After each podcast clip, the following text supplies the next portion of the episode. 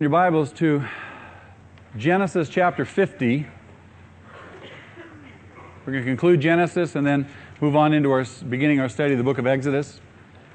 And as we do so, I want to just preface uh, with these remarks. One, it's very, very important as we study through the Bible, and as you read through the Bible each week, and hopefully all of you are reading the Bible in preparation for our studies. The idea is that all of us are reading these passages. You have uh, on your notes uh, the readings for next weekend. As you read, bear in mind, and as we study, bear in mind that there is an unseen realm that impacts the seen realm. As we read, we're looking predominantly on, the, on, that which is seen, that which is visible. But that's not all there is. There's a whole unseen realm that profoundly impacts that which is seen, that which is visible. There's a third element that, that's very, very important. As we read through these passages, as we see the interaction, the interplay between the seen and the unseen, we also need to watch and say, what lessons may I learn from this history? What lessons may I learn from what God is, is revealing to me? So that I may apply them to my life, that I might benefit. If you read in 1 Corinthians, I think it's chapter 10, Paul talks about all the history of the Old Testament that God gives us. He says to the church, He said, These are given to us as examples, as illustrations, so we'll learn from them and not make the same mistakes Israel made. Okay? It's very, very important. Now, you're reading all week. You come to the weekend, we study the passage, we look at the passage, we deal with the problem passages, we get an overview. So, uh, we're going to talk about all that we've read during the week. In the following week, you go to mini church and you draw out the applications that God has been speaking to your heart and you share, you give testimony with one another. This is what God's been saying to me. This is how I'm applying what God has been speaking to me as I've read and as we taught and studied over the weekend together. Are you with me? This is the process. So through those three avenues of input, the Word of God may dwell richly in you and you may profit greatly from it. Amen? All right, good. Now, if you're with us this morning and you're not a Christian yet, I say yet because you definitely will want to become a Christian. But if you're not a Christian yet, I want to ask you, you're going to be here for roughly another hour. So rather than waste the time, it would make sense to me that, and, and I want to ask you to do this, the best you're able, set aside your own intellectual, philosophical, cultural biases. Set them aside the best you're able for the moment. Listen. Pay attention. Follow along. And ask this one question in your own heart. Say, God, is this all really true? And if you're able to set aside your biases, if you really want to know, I promise you God will reveal himself to you and he'll confirm it in your heart that this is true. And then, should you undergo that process, should you be willing to risk then I want to give you an opportunity at the end of our service to become a Christian and to put your faith in Jesus Christ. So I just want to tell you that up ahead. So if you're not a Christian yet, we're going to provide you that opportunity at the end of the service, and uh, you have plenty of time to think about it, to weigh these issues, and hopefully come to a decision that would bring you into life. Okay? Let's look at Genesis chapter 50. I want to point out one verse, verse 20 which really significantly summarizes all of God's plan and purpose, all of His work. It's in the context of Joseph's life that we studied last week. The situation is that Joseph's father, the father of his older brothers, all the sons of Jacob, Israel, who sold Joseph into slavery, Jacob dies. The other brothers now are fearful that Joseph, who has risen to be number two in Egypt, an extremely powerful man, second to Pharaoh himself, they're fearful that now Joseph will take reprisals, will take revenge on his brothers for selling him years earlier into slavery. But Joseph's response absolutely startles them, as you might well imagine. He says to them in verse 20, Do not be afraid. Am I in the place of God? Is it mine to bring revenge? You intended to harm me, but God intended it for good. And what was the good? To accomplish what is now being done, the saving of many lives. What you intended for evil, he says, I have this perspective that God really intended it for good. And the good He intended was for the saving of lives. Your lives and the lives of many to come. Joseph was a man who developed a perspective that there was a sovereign God, a loving God who was in control of all details of life, and even when the bitterness came into his life, even when the difficult times, the trials and the struggles came into his life, Joseph was able to embrace them, and that perspective kept him from becoming bitter against his own brothers and, and uh, tempted to take reprisal. He understood God's plan for his life. And God wanted to use him. He was a yielded vessel that God would use to bring about a great redemption, a great salvation for Israel that would open the door for a great salvation for all mankind. You have to begin to kind of grasp the overall picture, the broad brushstrokes of God working in history as you see and read these passages. Now, there's a lesson here for us. What's the lesson? All of us find ourselves at the point of receiving injustices, right? There are people who mistreat us, betray us, do all sorts of things against us, and they mean it for our harm. But by the very fact that it happens to us, says that God has allowed it. And he's not lost control, but he's got it all in control. Romans 8:28 says, "And our God will work all things for our good because we love him and have been called according to his purpose."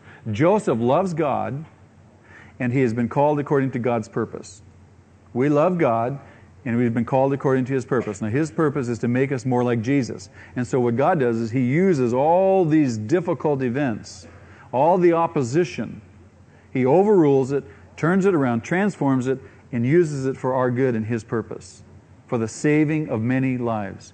God is working in each and every one of us. So when difficult circumstances come into your life, when opposition comes into your life, when people come against you, adopt an attitude that God's allowing this because He's working in your life and He's going to work through your life. So you don't need to be bitter. You don't need to be fearful. You don't need to be anxious. And you don't need to take revenge. You don't need to get them back. Indeed, Paul says in Romans chapter 12 if your enemy is hungry, gloat. Say, ha ha ha, now you're getting yours, right? If your enemy is thirsty, rejoice. That pain in the neck is finally getting what he deserves. Is that what he says? No. If your enemy is hungry, if your enemy is thirsty, what? Feed him. You give him something to eat. You give him something to drink. And if we could take the time, you could just have you close your eyes and you imagine your worst enemy, the person that would most likely rip you off, and you see them in a position of need, and you can imagine yourself going to them in that position of need and you meeting their need. Most of us would find that very difficult to play out in our thought life because we'd be very resistant to doing it. But you see, this is what's important that we see because this, the, this character trait in Joseph is the very character trait that is to mark Israel. Trusting God. That's the very thing that's to mark us. That's our heritage. Trusting God regardless of the circumstance arrayed us, regardless of the situation. We are going to trust you, oh God. That means that we're going to do things your way.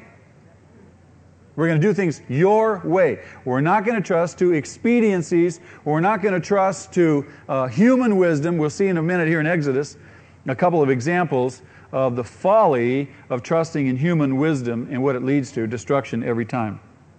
Now let's look to the book of Exodus. Exodus is now a continuation of what was begun in the book of Genesis. If you remember back in Genesis chapter 3, we saw the fall of man, we saw the disobedience of man, the rebellion of man, seeking to be independent of God rather than remain in a state of dependency upon Him. And as a result, sin came in, man fell from a state of perfection to a state of imperfection, a state of so, uh, sinfulness, uh, fallenness, whatever you want to call it. And right after that, God begins the process which will lead to redemption. The whole rest of the book of Genesis is the unfolding of God's preparation to bring about the redemption of Israel, which will set the stage for the redemption of mankind. Indeed, uh, the book of Exodus is the book of redemption. That is the theme redemption. And uh, we see that Exodus in, in being the book of redemption, the word Exodus literally means the outgoing, the outgoing of Israel from Egypt. They're redeeming, being redeemed from slavery and from bondage. Now, in continuing the story, we read that when Jacob and his family went down to Egypt from Canaan, there were 70 in all. When they left, there were more than 200, or I'm sorry, more than 2 million, roughly. 600,000 men, plus women, plus children. So if you figure most of the men were married, there, there was a wife, so you, you practically double that, and plus you add odd number of children, and you've got roughly 2 million people. That is in a period of 400 years while they're down in Egypt, multiplying in a land called the land of Goshen. That was the best place, the best piece of Egyptian soil. That was the ideal setting. And so we see that they come out now, and they're roughly 2 million strong.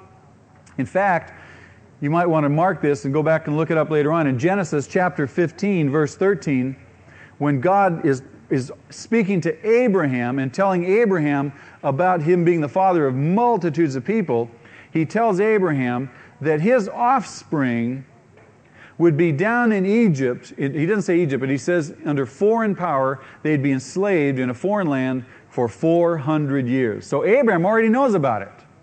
And Abraham passes it to his son Isaac, and then Isaac to Jacob, and Jacob to his sons. So this is not a mystery to them that they're going to be in Egypt for 400 years. Okay? And it's rehearsed in Galatians chapter 3, verses 16 and 17.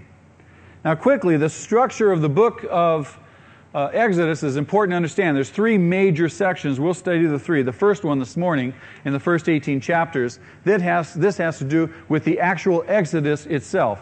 Uh, Israel actually leaving Egypt. The second major section has to do with the giving of the law, and the third major section has to do with the tabernacle, and that speaks of the privilege and the relationship that Israel will have with God via the tabernacle. Now, let's look at uh, the book of Exodus. Now, we're going to go through it and uh, with some rapidity, so please follow along. I'll point out the verses and the passages in which we're located.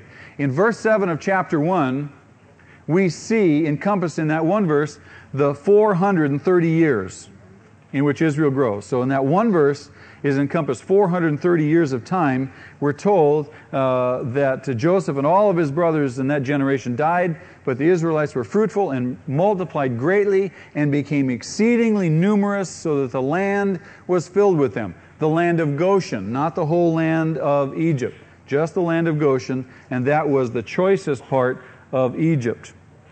Now, what happens in verse 8 now is this is a very key and transitional verse because this sets the stage for a new direction for Israel.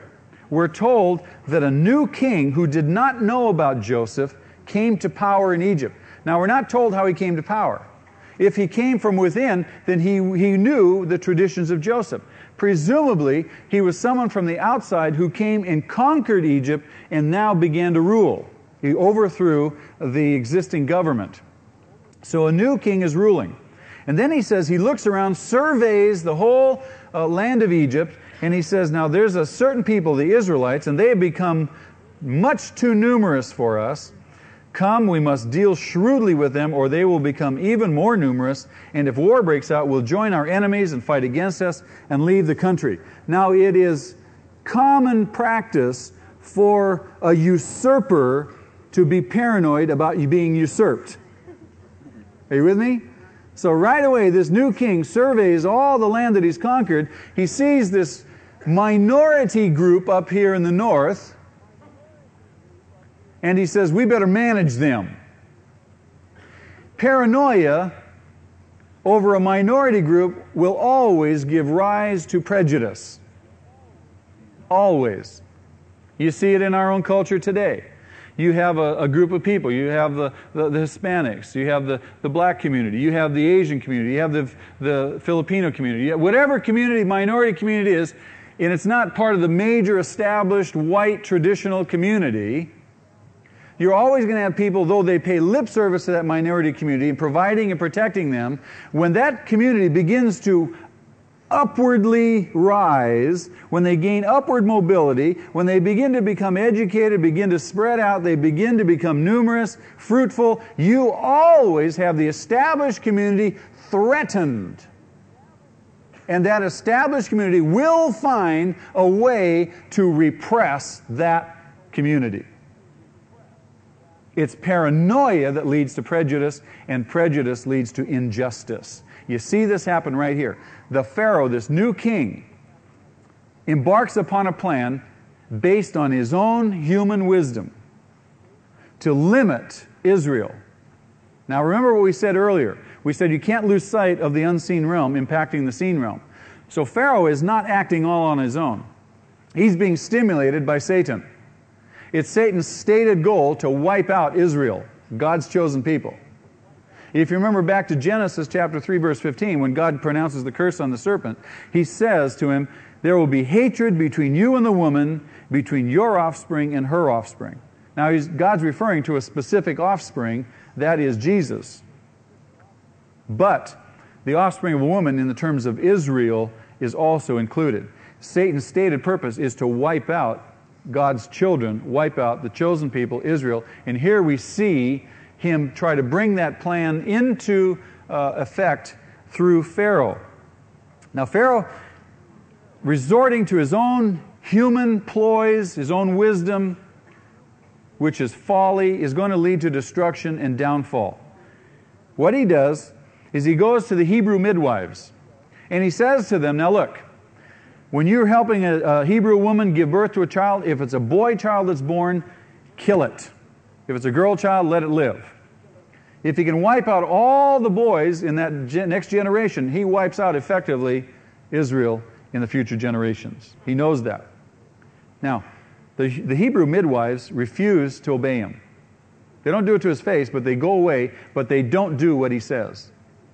I think in there you have a rationale for our present pro life movement when you see that God blesses those women because they refuse to kill infant children. We're just a little bit more technologically uh, advanced. We go into the womb and kill them. We don't wait till they're born. God doesn't want these children killed. He wants them born.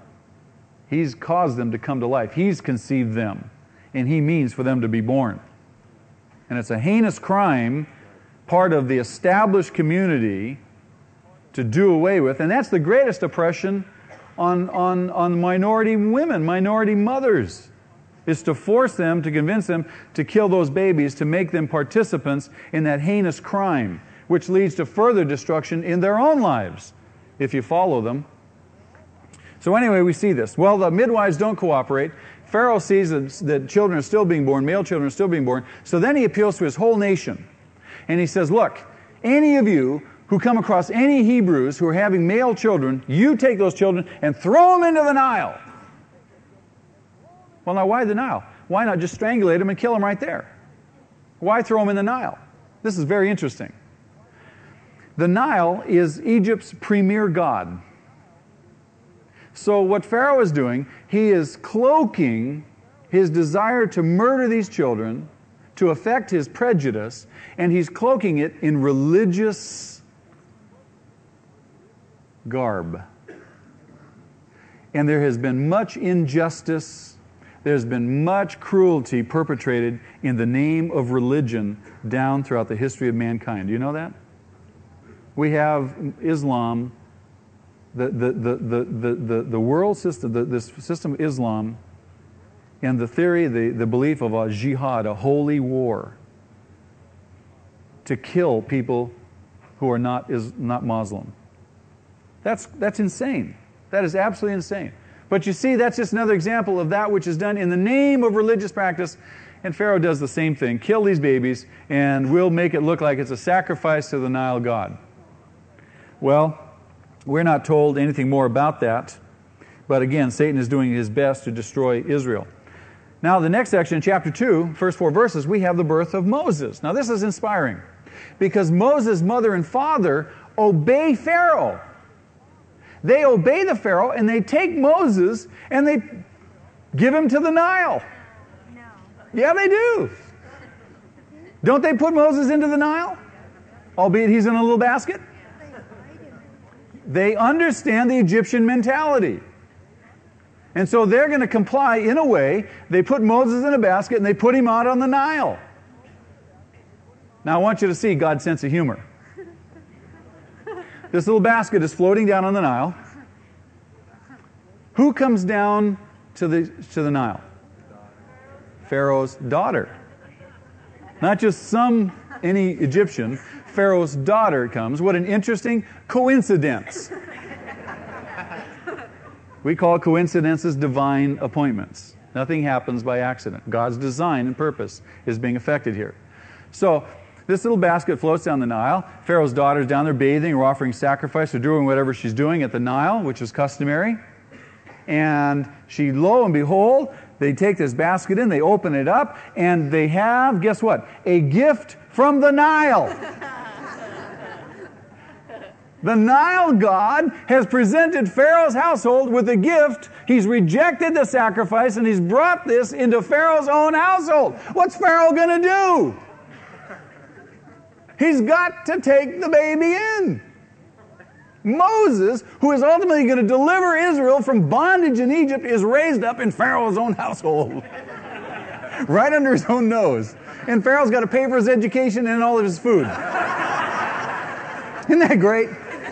Is God got a sense of humor? He is awesome.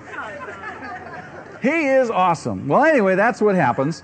And you know the account. Pharaoh grows up. He's 40 years old now. All right, he's grown up, he's been trained, educated, and uh, fairly influenced by Egyptian culture and society and religious practices.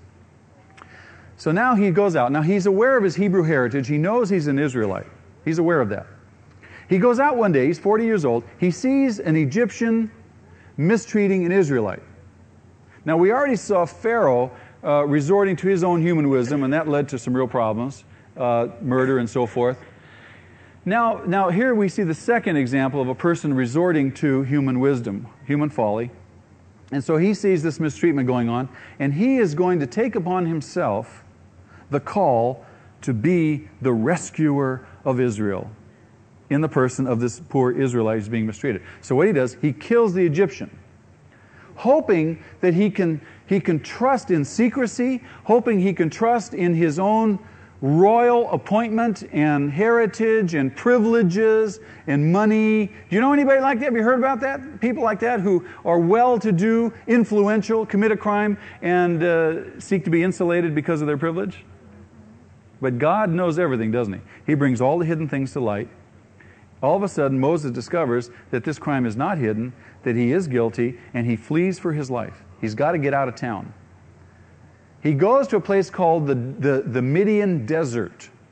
There he meets a man named Jethro. Jethro has a daughter, Zipporah. He marries Zipporah. He's there for 40 years.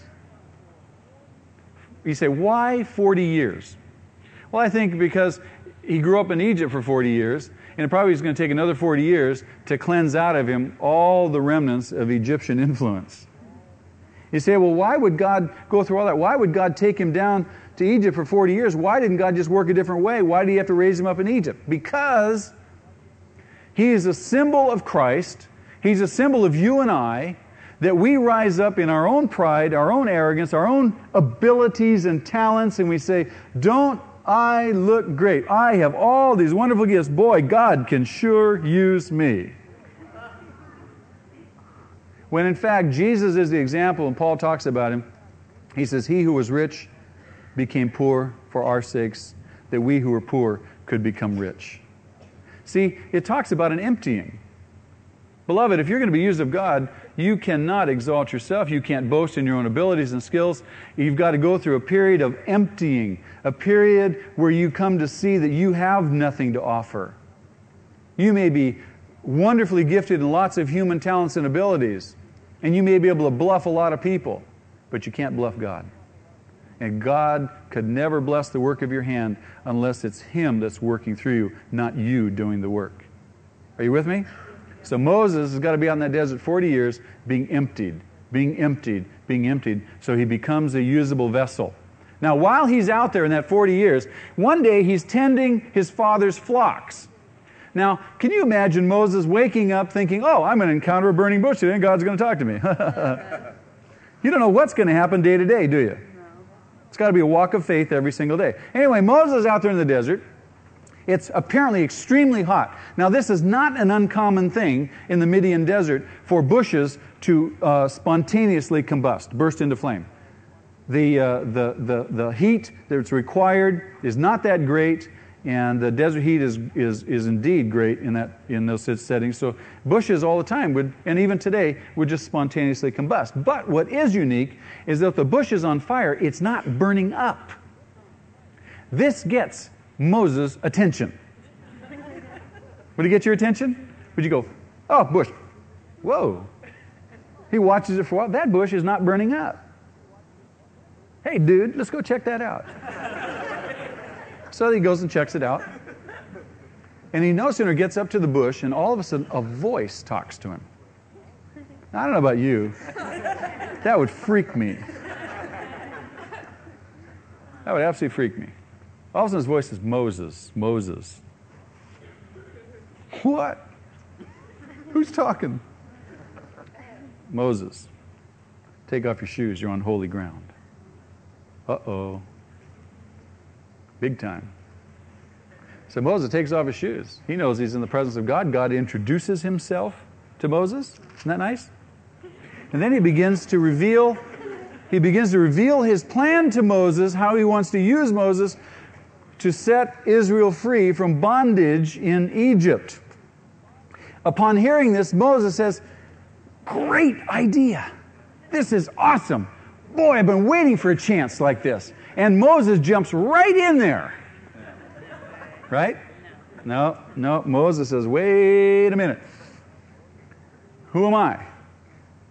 Now, on one hand, we, we kind of look down disdainfully at Moses for his reluctance to serve. On the other hand, it's really the fruit of what God has done. God has truly emptied him. Moses really is saying, man, who, what you, me? Uh, ain't no way. In no way. When Ralph Moore, who founded this church, came to me and told me that I was to follow him, take his job as the pastor of this church, how do you follow a legend?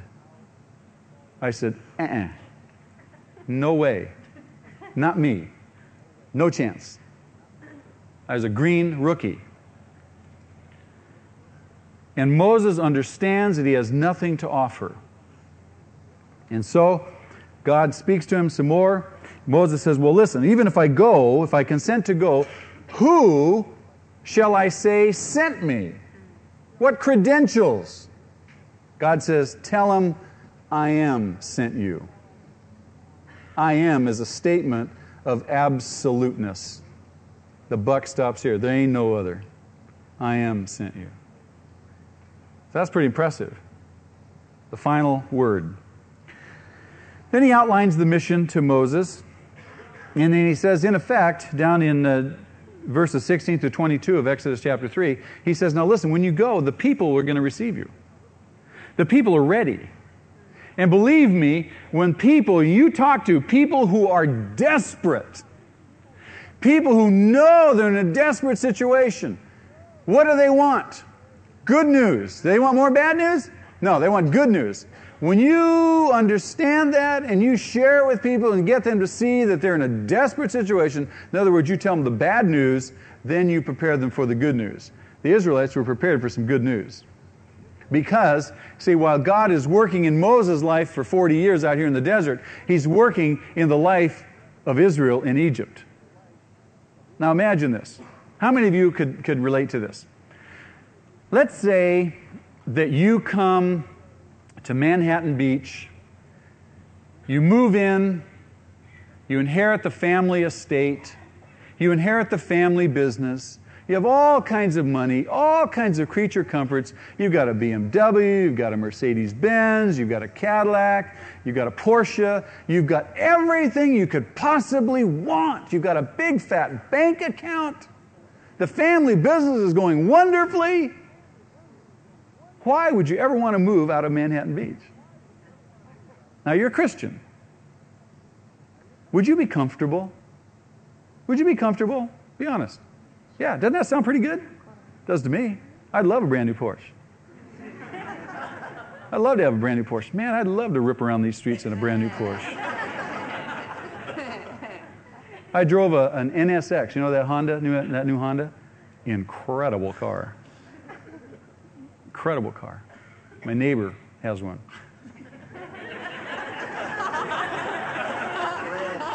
covet, covet, covet. Bright red, you're right. But here is, now I want you to see the parallel. Here's Israel. They've been in Egypt, in the land of Goshen, the choicest part of Egypt, for 400 years. They've multiplied great flocks. They have lost their pilgrim vision. They're settled down. They're comfortable. It's going to take dynamite to get them out of there. So God is going to bring dynamite. And he does so in the person of that new Pharaoh, that new king. And he brings oppression against Israel. He makes their life very hard. He begins to create in them a sense of distaste for Egypt. Now, he's working in Israel simultaneously while he's working in Moses' life over here in the Midian desert. And then at the appointed hour, he's going to bring them together to cause Israel to exit Egypt. Isn't that beautiful?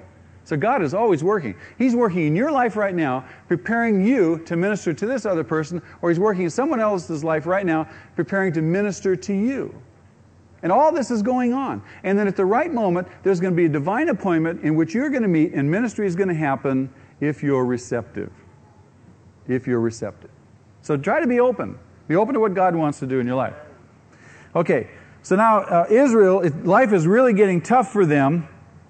Moses, all the time over here in the desert, God's talking to him. Moses still is not convinced he wants to go. Indeed, in chapter 4, between verses 10 and 17, if you're following along in the Daily Bible, page 101, Moses says, Can we send somebody else?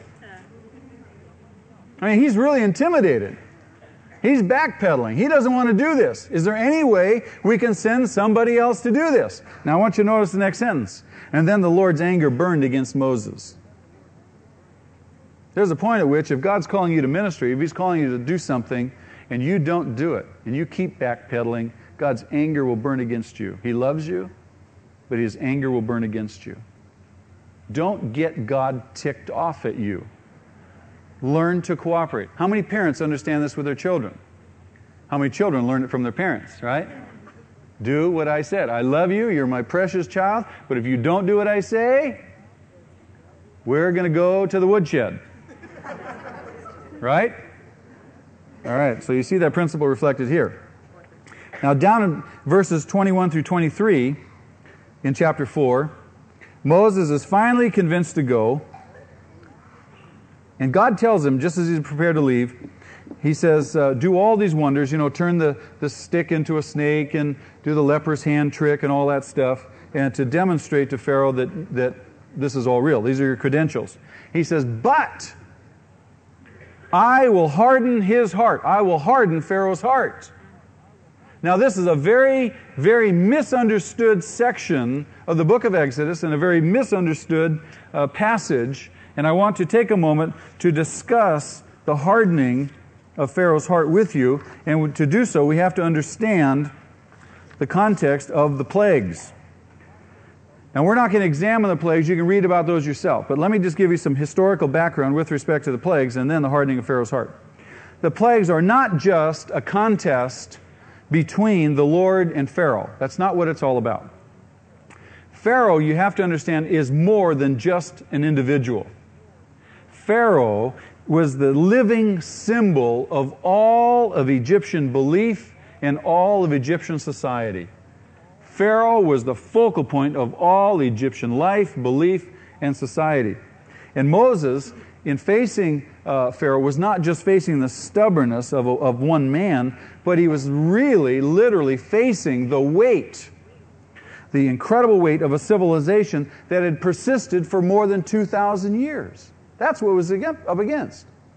But even beyond that, um, the real victims of the plagues, the real focus of the plagues was not Pharaoh, not the Egyptian people, but more were e- Egypt's nature gods.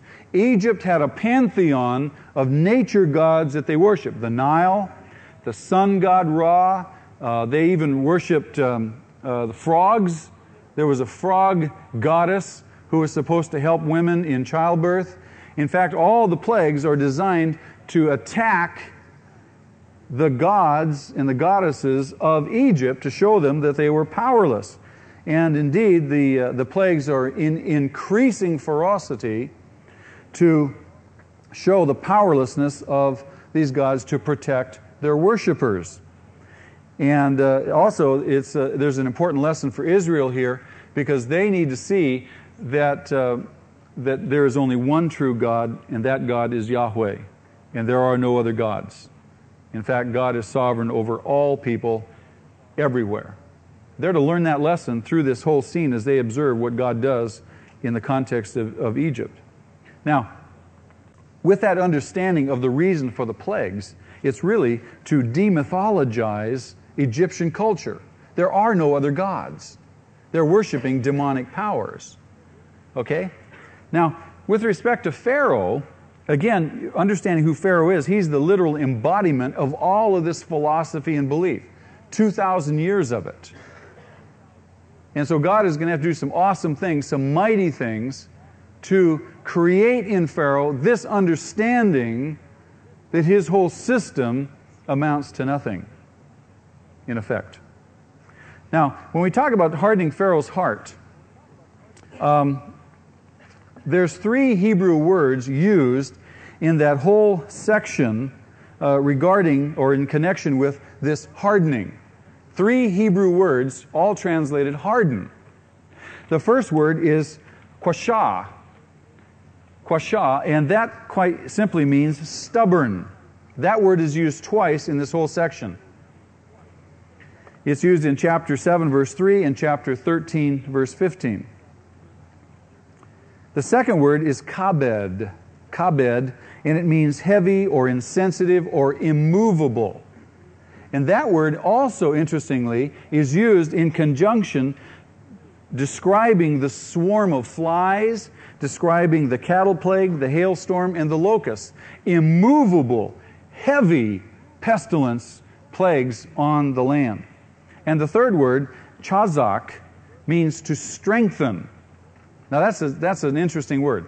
The second two Hebrew words are used alternatively throughout the passage.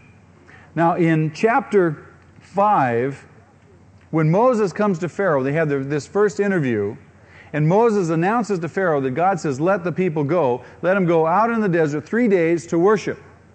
This was not an uncommon thing to Pharaoh. It was a very common practice to release people from work, from labor, to give them three days off to go worship.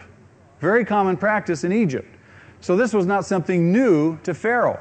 But what Pharaoh's response is, in refusing, he says, uh, Who is the Lord that I should obey him and let Israel go? I do not know the Lord, and I will not let Israel go. What he is saying, in effect, is this that the needs of the state have priority over the whims of some God who's outside the official pantheon of gods of Egypt.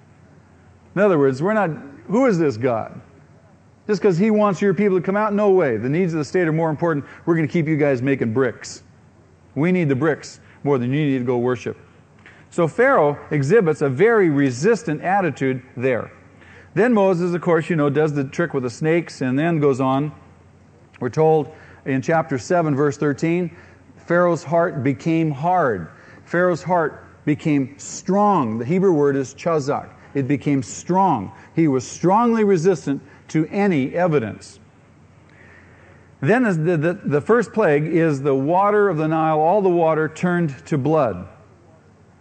the first three plagues, which encompass the, uh, the, the Nile turning to blood, the frogs, and the ticks, are really a softening up process. God is coming and He's softening up the people, preparing Pharaoh, trying to soften up his heart. The second three are really uh, intense in terms of creating uh, loss and suffering. The uh, second three have to do with the, with the flies. They're biting flies. They're not just ordinary house flies.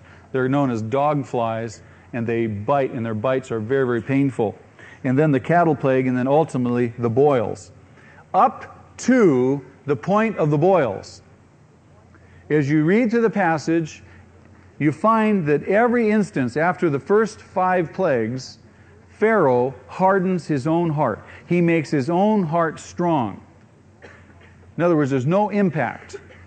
After the plague of boils, which decimates his magicians, brings terrible suffering on all the people, we're told at that point, this is the very first time this is said, God now hardens Pharaoh's heart. Now, on the surface of it, it seems really unfair. You know, how can Pharaoh, well, uh, Pharaoh, Pharaoh has no choice. He has no option. God is sovereignly working to harden his heart. Why? I think it's important for us to understand. Here is the reason. Is God not God over all people? Does God not want all people to repent and come to a knowledge and saving grace? Yes. 2 Peter chapter 3 verse 9. God is patient, doesn't want anyone to perish, but everyone to come to repentance. Everyone. Listen to what he says in Ezekiel chapter 18 verse 23. He asks a rhetorical question. He says, "Do I take any pleasure in the death of the wicked?"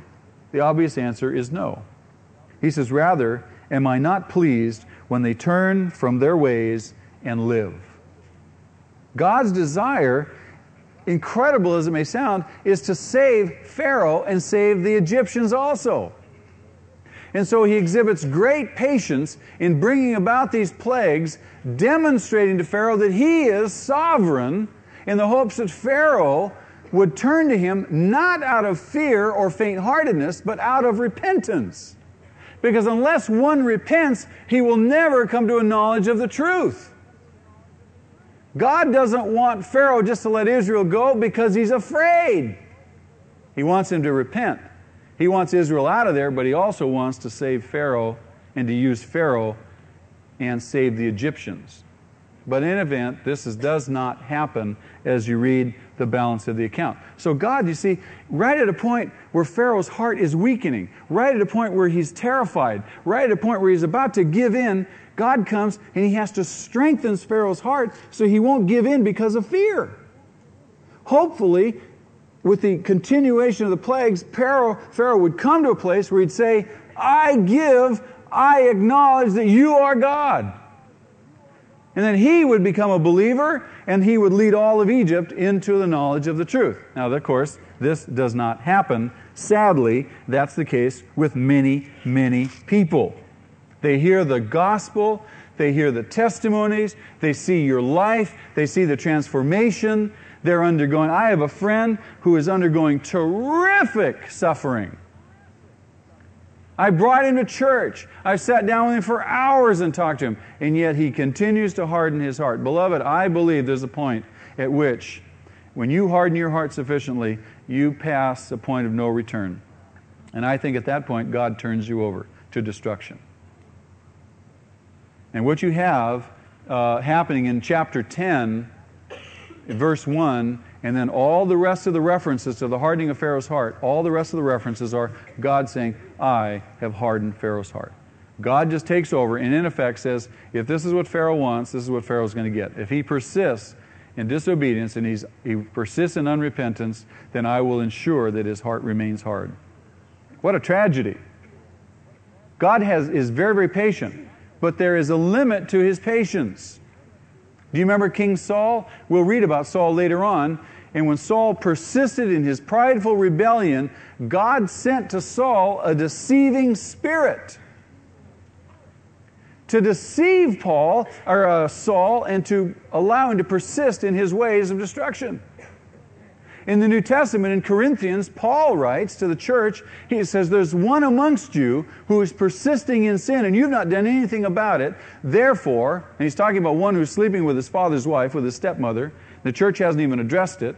And he says, I have judged that man, and I have turned him over to Satan for the destruction of his flesh, for the eventual salvation of his soul. So God will turn people over. Just because you're a Christian doesn't mean that you presume on God's grace. God is patient, loving, kind, compassionate, but He also has a plan and a purpose. And if you're resistant, He will get your attention one way or another. I promise you. So we see this happening with Pharaoh. God now begins to harden his heart because he is unwilling to respond to God's grace to him. Now, the last plague is the plague of death. That's the tenth plague. There are ten plagues. The first nine, they come in successions of threes. The last one is the plague of death. That's where the, the angel of death is going to come on the land. God goes to Moses and he says, All right, now get ready to leave. And here's what I want you to do. Part of the preparation to leave is you're to go into the flocks and you're to, to get a one year old lamb or one year old goat, male, fl- without flaw in other words, a perfect animal. You're to take it into your house and you're to bond with it. You're to bond with it. It's to become very, very special to you.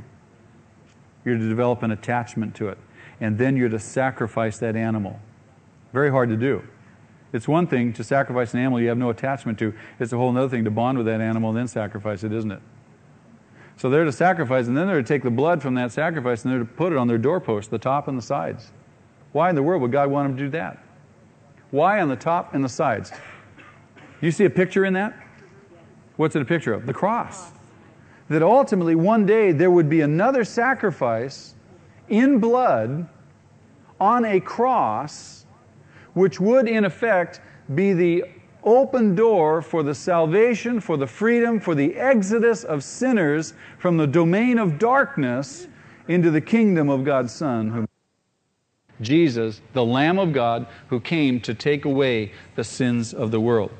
So God gives them the, the, uh, the ceremony. He tells them exactly what to do.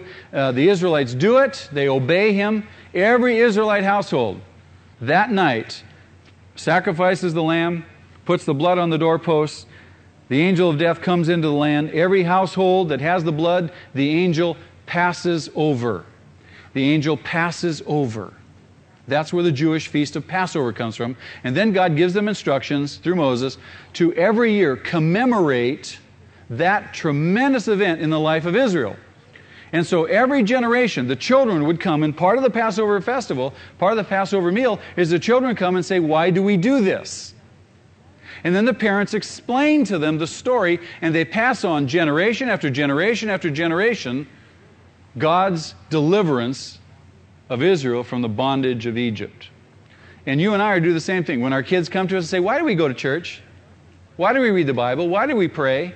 Why do we believe in Jesus? We rehearse to them the story of salvation played out on the cross of Calvary 2,000 years ago, which was prefigured by the exodus of Israel out of Egypt 2,000 years before that.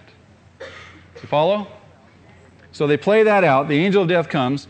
Now, prior to them leaving, God says, Now tell all the people to go to your neighbors, go all to all the Egyptians, and tell them, ask them for money. Ask them for gifts. He says, I've already predisposed their hearts, so when you come, they're going to give you gold and silver and jewels and fine cloth and everything, everything that they own, they're going to give it to you. They are, in effect, going to pay you to get out of here. And sure enough, that's exactly what happens. Now, why is God telling them to get that stuff? So they can go out and spend it on themselves? They do it though, don't they? They build a golden calf. We'll look at that later. But God means for them to take all that gold and silver and so forth and use it in worship to Him. It's a very, very important principle there. We'll see that when we come to it. Now, they, they, they come out of Egypt. They're freed. Moses leads them out, some two million people. God is leading them. They're following the Lord. He's leading them. And guess where He leads them? To the Red Sea. Great, no boats. They're sitting there thinking, what are we going to do? How are we going to get across this thing? They look back. They're thinking about backtracking. As soon as they look back, they see this cloud of dust. Pharaoh and his army is chasing them. He's let all this free labor go. The whole economy of Egypt is going to suffer. Even though they've suffered tremendously, he's going to go get them back. He's hardened his heart to that extent. So the, the Israelites look back, they freak out. Okay? I want you to look with me in chapter 14, verses 10 through 14, page 114. Oh, isn't that cool? Chapter 14, verses 10 through 14, page 114. All right, stay with me. Stay with me. They look back, they see the Pharaoh and his armies coming. As Pharaoh approached, the Israelites looked up, and there were the Egyptians marching after them. They were terrified, and they cried out to the Lord. And then they said to Moses, was it because there were no graves in Egypt you brought us into the desert to die? Man, God just brought them out. He just exhibited his power through 10 plagues. And now they're thinking fatalistically. Oh, it's all over. Oh, it was me. We had such great hopes, but it doesn't look possible now. Anybody relate to that? All right. He says, What have you done to us by bringing us out of Egypt? Didn't we say to you in Egypt, Leave us alone? Let us serve the Egyptians?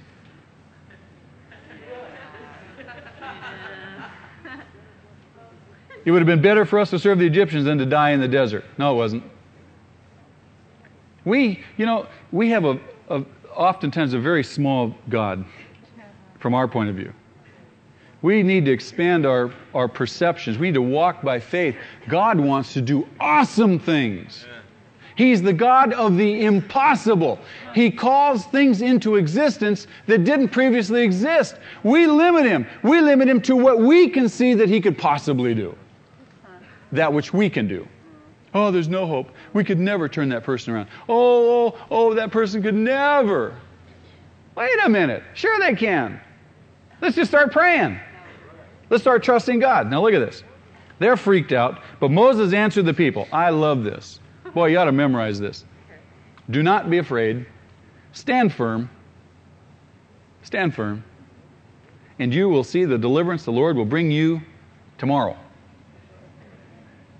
Today. Today. Whatever your circumstance, whatever your situation, you stand firm, you trust in the Lord, you will see deliverance today. You'll see it today. It may not be the deliverance you're looking for, but it'll be the deliverance that God wants to bring you today to prepare you for the deliverance tomorrow. But it'll never happen if you don't stand firm and trust Him. That doesn't mean there's no activity. It means that trusting Him and standing firm is that you do things His way. He says, The Egyptians you see today, you'll never see again. The Lord will fight for you. You need only to be still. Oh. Ooh, man, that's the hardest thing in the world for us to do is be still. Right? God says, Be still. Know that I'm God. Know that I got things under control. I know what I'm doing. I got a, pro- I got a program here. I got my agenda. Trust me, he says. Be still. And then, of course, you know, Moses sticks his rod over the Red Sea. This is incredible. How many saw the Ten Commandments? You saw Charlton Heston do this? Yeah. Great. Cecil, Cecil B. DeMille, tremendous. This was not just a theatrical effect, this is history. This stuff really happened. We're not talking in terms of just allegory, these aren't metaphors. These are real historical accounts. Moses stood up there by faith, stuck his rod over the Red Sea, and that baby separated.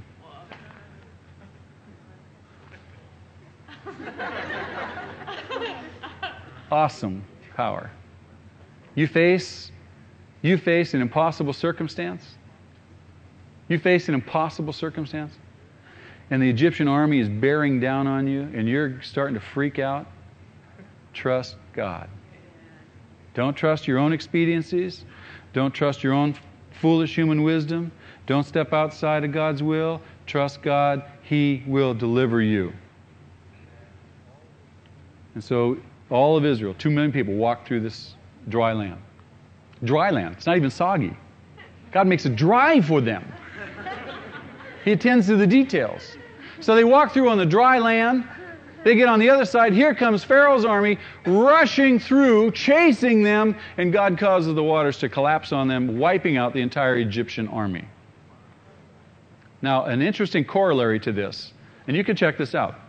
You go back and you study, if you will, you look up ancient history, secular ancient history, and you'll find about the same time period, Egypt was a premier world power on the, on the world scene. And it's about the same time that all of a sudden, and secular historians can't account for this, all of a sudden, Egypt disappears from the world scene as being a power. Secular historians don't have a clue as to why they disappear suddenly off the world scene. Bible scholars know why. Because their whole army is destroyed. They cease to be a world power. And you can validate that from secular history. Isn't that exciting? So the Bible is true. All right. So he delivers them. The Egyptians are destroyed, and they get to the other side. When Moses sees all this, we have the Song of Moses in chapter 15, verses 1 through um, 18. Beautiful passage. When you find that God delivers you, sing a song of praise, glorify his name, give him thanks for his faithfulness to you. Now, what that opens the door to now is a period of transition and training. This is very, very important. A period of transition and training. Not only does it apply to Israel, but it applies to you and I. They're going to be on a march now to Sinai, where God is going to give them the law, Mount Sinai. And so during this march, they've come out of Egypt, they've gone through the Red Sea, they've been delivered from their enemies, now God's got them all where He wants them in the desert, where He is going to train them. He's going to bring them through a period of transition, transitioning from their old way of thinking, their old way of living, their old way of de- being dependent, transitioning to a dependence upon Him. Now, the only way He can teach them this and train them is guess how? What's God's favorite way of teaching us? Trials, troubles, unexpected difficulties. And how do we respond to them? Well, we'll look at these real quickly, and we're going to move rather fast through this section. The first place they come to, they're three days away, and they find out that they come to a place where they're thirsty and the water is unsuitable to drink. And what do they do? They turn to each other and they say, No sweat. God can handle this. God can handle this. He's going to provide potable water for us. No problem. Lord, we're waiting on you. And then somebody goes down and gets a cup of water, drinks it, and says, Yep, God did it. Right? Now, what happens? They reach this place, they're disappointed. Beloved, unexpected difficulties, when they're encountered, lead to disappointment. And disappointment can lead, doesn't always necessarily have to, but it can lead to grumbling. So they what? Grumble. Uh oh, problem. Darn. Grumble, grumble, grumble whine. They sit in the corner and suck their thumbs. Have you ever done that? You become a Christian, and someone's promised you it's going to be all the bed of roses from here on in. Uh-uh. They lied to you. You become a Christian, God's going to take you out in the desert. He's going to take you out in the desert like He did to Moses, like He did to Israel, like He did to Abraham. Because why? He wants to reshape you. I don't say this to scare you, I say this to give you cause for hope because God is going to do a new work in your life. And so when the unexpected difficulties come, though it brings disappointment, though it's not going as fast as you want, though your agenda is being fulfilled, know for sure that God's agenda is being fulfilled. He's in control, He's working in your life for your good and for His great purpose. And therefore, with that mentality, though you may be disappointed or tempted toward disappointment, you will not grumble. You'll say, Lord, thank you anyway. I trust you anyway for your provision, even in this difficult situation. And, you know, it's really interesting to me that oftentimes when we face a great immediate danger, once that immediate danger is over, we often then turn to complain about the smaller problems around us. We're never satisfied. We never, we never really wait. Well, the next thing is the murmuring for food. They go further on into the desert. They run out of food. The desert, we're told the whole community grumbled against Moses and Aaron. He said, If only we had died by the Lord's hand in Egypt. Oh, God could kill us, you know, rather than the desert. We'd much rather He kill us in, in Egypt.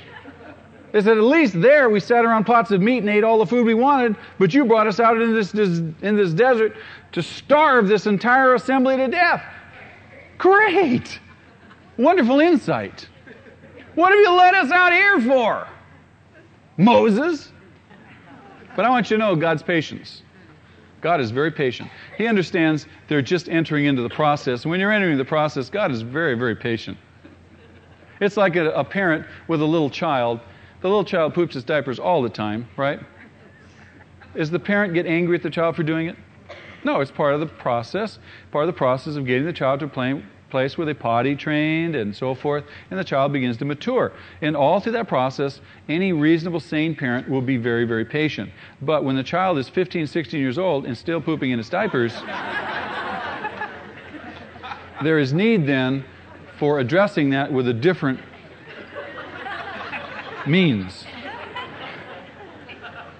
So, but God is still very, very patient. And so when they cry out for meat and for food, there's no food in the camp, presumably, then God says, All right, I'm going to provide for them. And so then he brings quail in so they have lots of meat. And he also brings a special kind of food. They go out, from the, they go out in the mornings, they wake up, and they go out, and on the ground, there's this substance all over the ground, and they're told to pick it up, for it is given to them by God to eat. And they go outside, they look on the ground, and they say, What is this?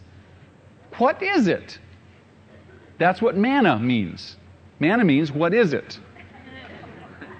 So they're going to eat, what is it, for the rest of their time while they're out in the wilderness. God provides, does He not? He doesn't always provide according to our agenda or the way we would want Him to. Who would think that God would cause manna to be on the ground and there to pick it up and, and eat it? Crazy. Anyway. Now I want you to look over in chapter 16 quickly, verse 36, page 119. Chapter 16, verse 36. The Israelites ate manna 40 years. That sound wonderful? How many people would just think that would be absolutely wonderful? You all ought to raise your hands, every single one of you. I mean, that's God's food. We should say, all right manna for 40 years. Hallelujah. Israel grumbled, didn't they? The writer says they ate it for 40 years, every single day for 40 years until they reached the land of Canaan, until they reached the border of Canaan. What's Canaan called? The promised land. God provided for them wonderfully every day until they reached the promised land. You know what? We grumble just like the Israelites grumbled about what God's provision for us. Jesus talks about himself. He says in John's gospel, he says, I am the bread of life. I am the manna that has come from heaven for you. And we're to feed on Jesus every single day. We're to rise up in the morning, as the Israelites did, rise up in the morning, first thing, and feed on the bread of life not despise it, because God has given it to us for our sustenance for that day, to strengthen us for that day, provide for us that day. How many parents have children who don't like vegetables? You tell the kids, eat your vegetables, they're good for you. But the kids despise the vegetables. They only want junk food. How many of us prefer junk food to the manna? How many of us prefer television, the movies, being entertained with a newspaper, Time magazine, We'll read other things before we'll devote ourselves to feeding on God's Word, being nourished by God's Word. Anyway, we're to do that, a steady diet of the Word until we come to the promised land. So there's several events here in which God provides. The whole idea is training them to trust in the Lord, training them to see that God is faithful to them. Now, the last two events we're going to look at real quickly and then we're going to dismiss. The last two events have to do with the Amalekites and the reunion of Moses and Jethro. Now, these two events are very, very significant. God is transitioning them, He's preparing them, He's training them to depend on Him. He's going to get them to Sinai, where He's going to give them the law. That's the next session we're going to look at next week. But in preparation for the law, for the receiving of the law, He's going to do two more works in them specifically to prepare them for the law. The first one is the warfare with Amalek, or the Amalekites. The Amalekites were a very, very, very strong tribe living in this area. They were notorious, notoriously known for uh, attacking weak and helpless people just for the sport of it. So they were a very cruel people, and God is going to destroy them. Now, what happens is that God tells Moses to have Joshua go down in the valley and engage the Amalekites in battle. This is the very first time Israel is going to be in warfare against its enemy. And Moses is up on the hilltop. Now, do you remember what Moses is doing? He's got his arms up in the air, right? He's holding up the staff of God. And the whole point of this is that as long as Moses' arms are in the air, Israel is going to prevail in the battle. When Moses' arms go down, the Amalekites prevail. So you can imagine the Israelites, they know about this. They're in battle, saying, Are his arms still up? Are his arms, can anybody see? Because Moses' arms raised to God are a sign of dependence on him. The whole nation, in the midst of warfare now, is not just food, in the midst of a battle for their very life, is called on to see that the upraised arms, the outstretched arms to God, is a symbol that they need to continue to walk in faith and trust that God will give the battle into their hands. Now, when Moses' arms go down, they lose heart, they lose faith. And so what happens is Moses' arms get real, real tired. I mean, he's out there for many hours. So they, they prop him up on a rock, they sit him down on a rock, and two guys hold his arms up. They don't care just as long as his arms are up in the air. That's cool. And you know that they prevail in the battle. Well, the effect of the victory in battle is this one, it serves to unify the people, it serves to unify them. They see in battle that they can gain victory if they trust in the Lord. And secondly, it gives them a great sense of encouragement that God is for them. Now, this is very, very important in moving them to Sinai because God is going to give them the law. The second event is the issue with Jethro, uh, Moses' father in law. They have this reunion. Jethro comes and visits them, see this huge mass of people, and Moses is sitting down having interviews with each one, trying to settle all the disputes all by himself. Two million people. No way. And so Jethro says, Moses, this is dumb, man. He says, You need to appoint some other people to help out. And hence, we have the Jethro model of governing the church through multiple shepherds, multiple leaders, counselors, and so forth. Um, the pastor can't do it all himself. And so we have to distribute the workload, especially of a large congregation as ours, amongst some 300 people we have in leadership in our church. Isn't that exciting? God has blessed us wonderfully with many, many people involved in leadership in our church in various levels. So we picked up on that Jethro model and we think it's very, very great wisdom to do things God's way in managing a large, large group of God's people. And now this will prepare, this puts in place now a structure, an organization for when God gives the law, that God's law will be disseminated throughout all of Israel in an equitable, uh, a speedy manner rather than all just coming right through Moses to all the people individually. So it's a very, very uh, effective structure that God gives through Jethro. And incidentally, in that passage, Jethro becomes a believer. His father in law becomes a believer as a result of seeing all that God has done and seeing Moses' humble attitude that Moses can receive from his father in law. Very interesting dynamic there. Okay, we're going to conclude with this, and I want you to uh, continue reading on ahead, and next week we're going to begin to study the law of God. This is a very, very significant section, so read ahead, and we're going to study and look at the law and how we respond to the law, and in fact, God's reasons for giving it. Okay? Let's pray.